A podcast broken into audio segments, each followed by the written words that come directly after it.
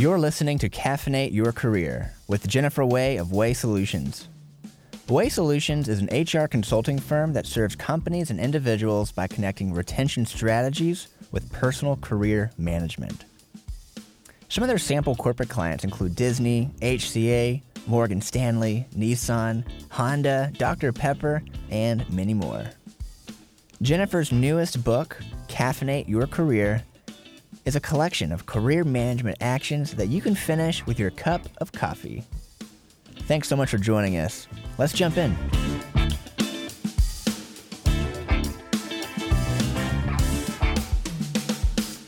Session number two What is healthy career management? And this is following up from session one career management styles. So, what's a good snapshot of just what is career management styles and how does that transfer into where we're at now with managing it in a healthy way? So, career management styles, there's really three. Uh, of course, ideally, I want everybody to be proactive, meaning they're paying attention to the signs and signals that are being sent every day about their, uh, I don't know, maybe what what's about to occur, the next step in their career, things that are going to impact their career on a day by day basis.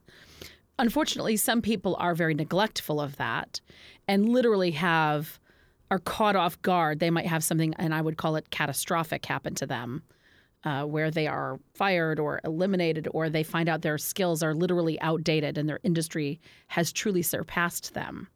The third is most popular, and that's the passive or reactive type of career management style. This is what most people are. Uh, everything's kind of humming along as if it's never going to change. And then all of a sudden, boom, something changes. They get a boss that undervalues them or doesn't understand their value, or they have to prove themselves.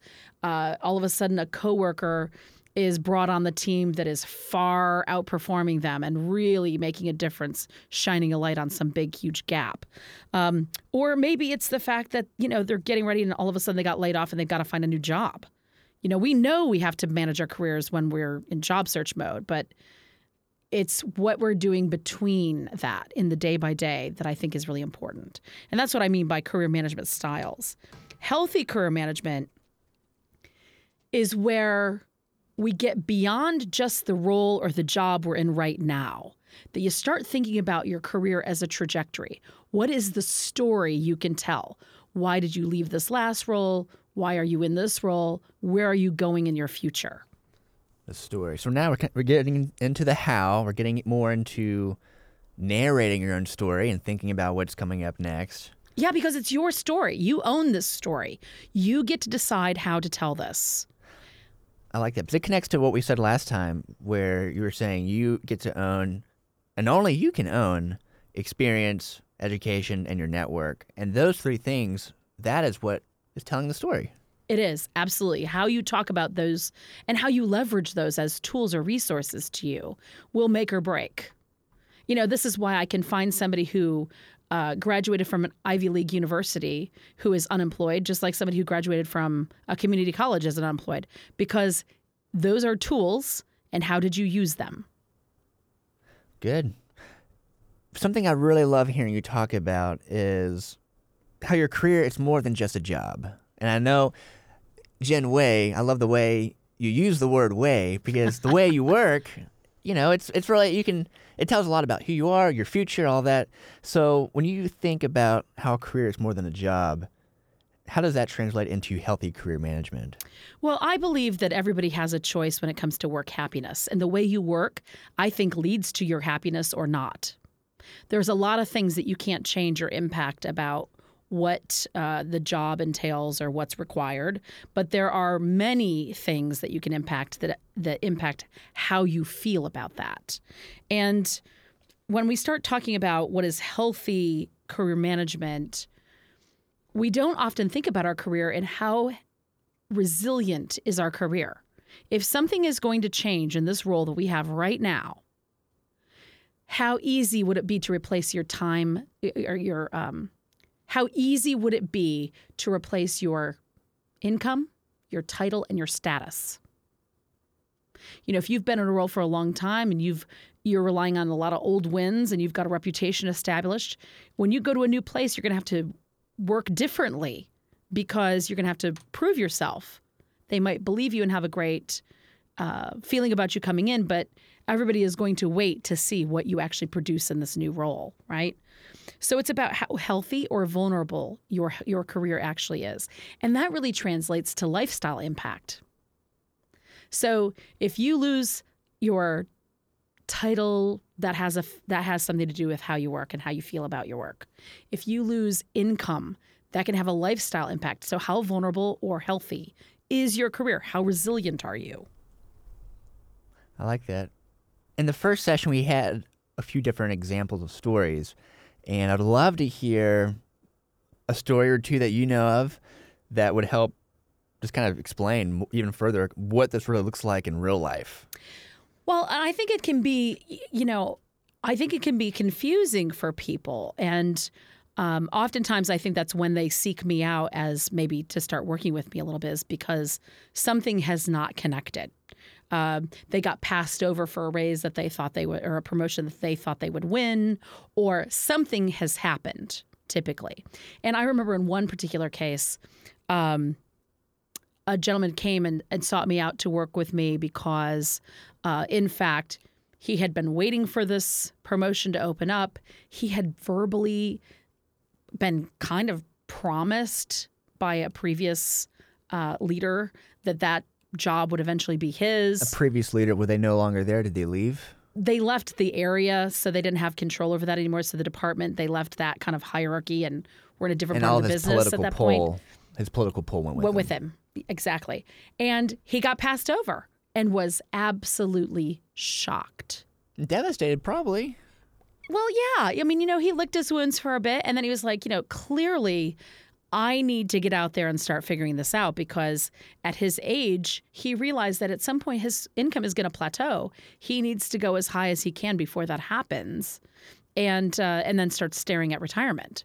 So he was really concerned and we started working together because again, uh, something had happened. Now, you know, other times I'm working with somebody, I, I a woman comes to mind. Um, she was going from a manager to a senior manager level.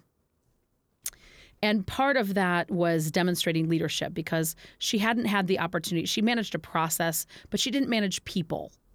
And so she was looking for ways that she thought would demonstrate leadership that would help convince her boss that she should be in charge of people and get this promotion to uh, senior manager.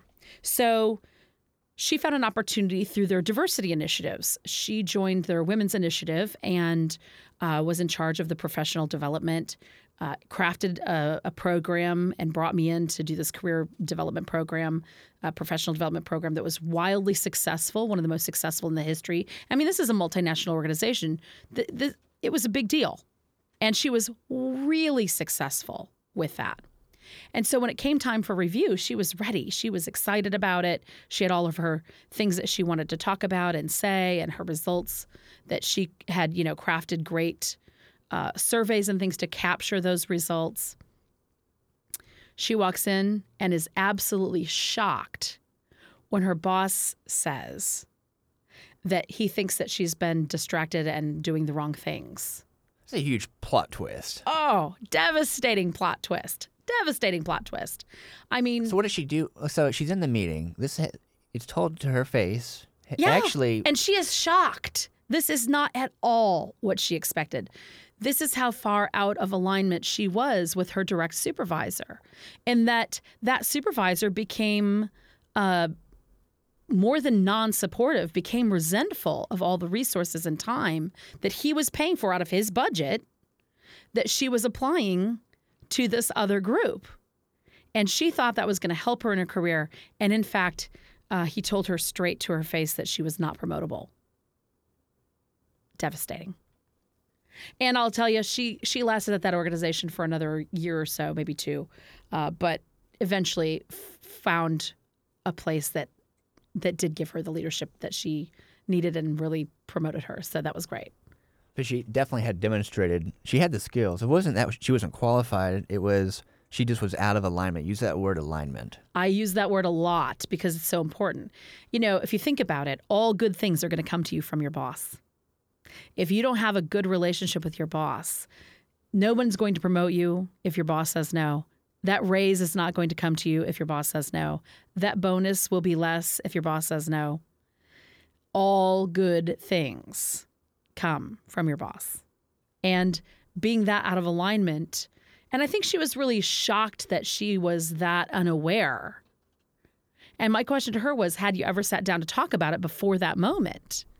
Talk about Talk about the the, raise potential. talk about the the promotion talk about um, how she was demonstrating those skills and did that align with his expectation talk about how she was spending those resources and you know of course she hadn't because in her mind she was so firmly convinced she was doing the right thing and I find that that happens quite frequently with people. I had a woman who was in my office furious, shaking with anger because she'd been passed over for a promotion. And she, the quote was, I have worked all of this overtime. Well, she's salaried. We're not paying her for time, we're paying her for result. I have worked all this overtime and then he doesn't give me the promotion. I couldn't believe it. I was like, Well, did he tell you he was going to give you a promotion if you worked all this time? Well, no. I was like, Well, why do you think he didn't give you the promotion? What, what would what would keep him from that? I have no idea. I'm like, well, let's try on a few ideas, right? Now I'm, of course, condensing this greatly, and I wasn't nearly this direct per se, but the truth is, I was like, maybe he thinks you can't get your work done in the day. Maybe he thinks you're slow. You're using a lot of resources because he sees you here late all the time and on weekends and evenings. Um, maybe he thinks that you are doing things that you shouldn't be doing. Those things had never occurred to her, right? yeah. Wow. Healthy Okay. career management is about having mindfulness and intention with your behavior. It's about aligning with your boss and making sure that the signals that you're being sent, you're receiving and that you're interpreting them correctly. Interpretation's a big deal, Yeah. So, clearly. intention and mindfulness. So previously we've talked about, and this is the whole theme of Caffeinate Your Career, the book. It's all about these little micro actions, and it's all about ritualizing these actions, making a habit out of these actions, of being intentional, of being mindful. What are some? I know we're kind of getting, we're digging into that. How? What does intentionality and mindfulness look like? I think it's about taking advantage of those organic opportunities that uh, that are that arise all the time. I think there's opportunity on a day by day basis to have these micro actions and and ha- and get the reward from those micro actions. Just for example, um, I had a I had a person that uh, a gentleman I was working with that you know we were talking about process efficiency and he knew that he made processes better. He could get he he could tell me that. But when i really pressed it was really hard for him to give me specific examples. And you know what he said to me were things like you know we don't track numbers. I can't just quantify what i've done. I was like well i understand that you don't track number okay right? But give me a specific example. And his example was something like the document intake process. Now i don't know what the document intake process is. I don't know. I don't know what that means. But I said, How did you make it better? And he was like, Well, I know we used to touch that piece of paper eight times and now we only touch it three times. Well, that's pretty significant improvement, right? Now, he can't tell me anything about that. He says he doesn't have any numbers, but when I ask, How many documents does your department touch? he can tell me that number. So I get out my calculator. I'm like, Oh, so you just saved 2.4 million transactions a year. Do you think his boss would treat him differently if he told his boss that he just saved 2.4 million transactions versus like, hey, I just made this process better?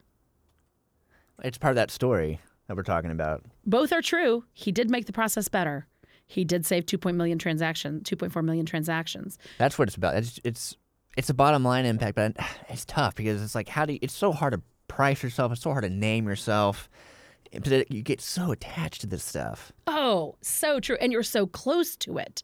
You you're see it. so close to it, it's hard to see. For example, what I find is that people talk their tasks.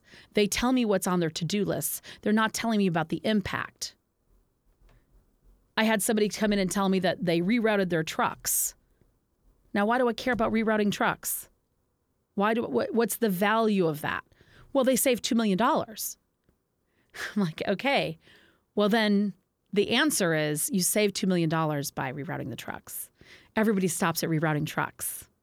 It's the task. Why? Okay. All right. I hear you. Why do people do that? Because that's what's on their to do list. It's the story that they tell themselves. They are talking to themselves about what has to get done. And so that's what gets that's what comes out of their mouth when they tell the story to others. Does every task have a story? Um no. I- think that some tasks are parts of the job that we shouldn't be talking about at all, depending on what you want to do next. I mean, I, I, I use this example on a regular basis in my practice, but you know, if you're a receptionist and you want to go into accounting, stop talking about answering phones. Like I'm the best at answering phones. If you keep talking about that, like, oh, so you're, the story you're telling me, you seem to really be good at and enjoy it. Well, I guess that's what you do. That's right. That's what I'm going to understand and know. We think people are more experts on what we're doing than we are. That our boss somehow knows what we're doing. That somehow, because they've passed out the assignments or they've delegated the work, that somehow they are still mindful. But nobody is more mindful than you. No one is paying attention to what you're doing more than you are. And you get to choose how you tell that story. Now, of course, everyone's really afraid of overstating. They don't want to be course corrected, and people think that they're lying. So they don't want to say more than what they're doing. They want to tell me all about what the team is doing, and well, I didn't do all that by myself, and all that's great. But were you a key contributor, or did you help? Because if you tell me you're a key contributor, I'm going to feel very differently about you than if you helped.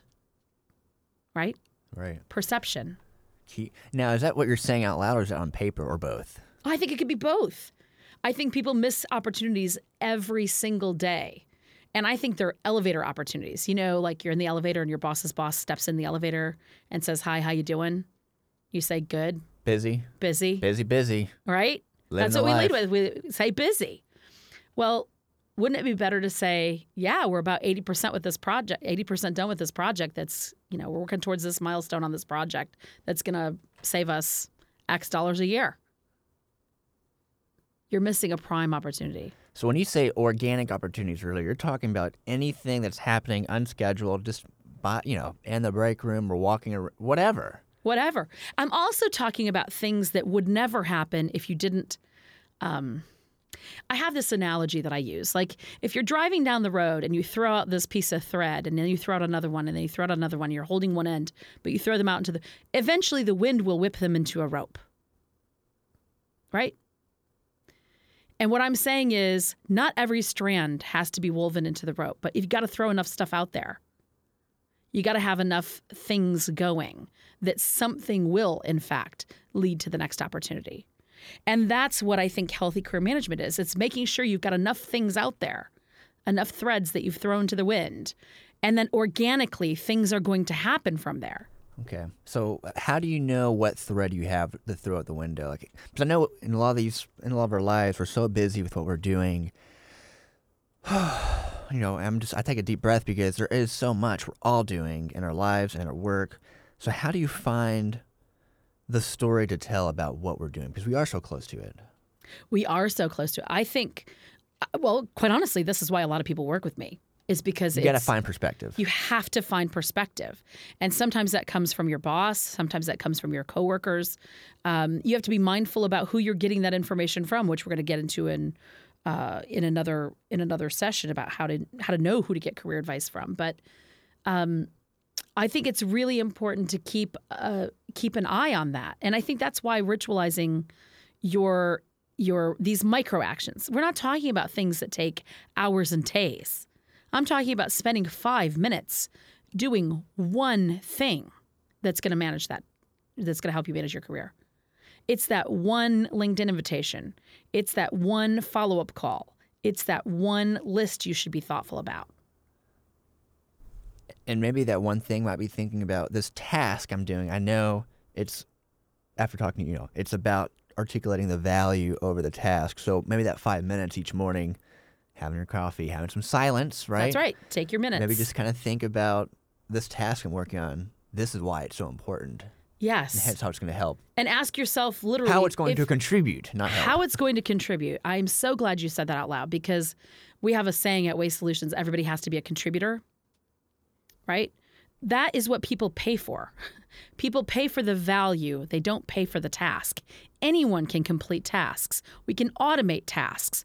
What is the value? And if you don't know, I typically ask, why is that important? And then you're going to tell me. And then I'll ask you, why is that important? And then you're going to tell me. And usually by the second or third time, I say, but why is that important? Now we're getting somewhere. Now we're getting somewhere. Do you ever recommend trying to connect that to your team or your really your company's vision? Is that kind of is that when you're getting close to the heart of why it's important? Or is that getting too mac- macro? Well, I think that that is difficult. It depends on maybe the situation. It, de- right? it depends, right? But what's the safest bet? Connect it to your boss. Whatever they're valuing and whatever they are working on and whatever they are looking for, that is your surefire way to success for the next round of whatever that might happen. Because again, every promotion, every raise, every the next work assignment, you want the best work assignments. You don't want the I mean, not every work assignment is equal. You want the better choice, the richest work assignments. this may be a really silly question, but how do you know what your boss cares about? How do you get out of your own head to really know? But it- you've already shared some stories how you've seen people wander away out of alignment. Next thing you know, chop Yes, absolutely. because they're just a there's just they're out of alignment and there's there's no value, there's no contribution contribution. So how do you really know what your boss wants and what your boss needs and what they value? Because he or she do they always flat out say what they value? No, and here's the thing we don't say what we mean or mean what we say on a regular basis, right? So, whose job is to figure it out is the real question. For example, you know, in my recruiting days, this happened all the time. I'd have a job and they'd say, oh, I'm not going to spend more than $100,000 on that position, period. Now, I could accept that and run with that and be literal with that and not present that person anybody who makes less or over 95k because we got to be able to because he's not going to pay more than $100,000. But what I learned was if I said to the I'd say to the hiring manager if I, so what you're saying is if I find the perfect person who has everything you're looking for and they are making $107,000 you don't want me to you don't want me to bring them to you. Oh no, I want to talk well then the number's not $100,000. Right? So managers are pulled in a million different directions. They think they're communicating clearly, it's your job to make sure that you're receiving and paying attention to those signals and that you get clarification when you need it. Earlier you said course correction. We're afraid of course correction. Here's what I'm thinking about. When you're talking to your boss, he or she, you're telling them, hey, this is what I'm doing based on what I'm hearing from you. Is, you know, are you asking a question? Like, am I doing this right? Or are you showing this is what you've told me and this is what the outcome is? Maybe those are the same thing. Well, I don't think that they always are the same thing. Okay, I think in some respects they could be, but not always. I think there's lots of tools that people can use to double check. Um, the worst, the worst situation is when we say, "Do you understand this?" and then they say, "Yes, I understand it." And then you both walk away thinking that you understood it, and then you come back later and find out you were not on the same page at all, right? So answering yes or saying, is this right, may or may not actually help you discern whether you're really on the same page. So there's different things you need to try. Different techniques that you need to try, and there's lots of those Okay. techniques Well, I to try. know we're going to continue talking about this in the next session, which is titled Self Managed Career, because we're talking right now about taking control over your own story. And if you're in a place where you feel stuck, these are the next additional set of tools you're going to share are how to navigate out of that stuck rut Absolutely. that is dangerous. It's dangerous. And how to avoid that, like the plague. How do you avoid that? Okay. Yeah. Anything else you want to share about what's coming up next? I think we're going to talk to people about how to pick themselves. What does that mean? Like, don't wait for somebody to pick you. I think we're gonna I think we're gonna help people learn how to choose themselves, prioritize their own career, and kind of wave their own magic wand over their future. I love it. Let's let's do it. So session three coming up, self-managed career.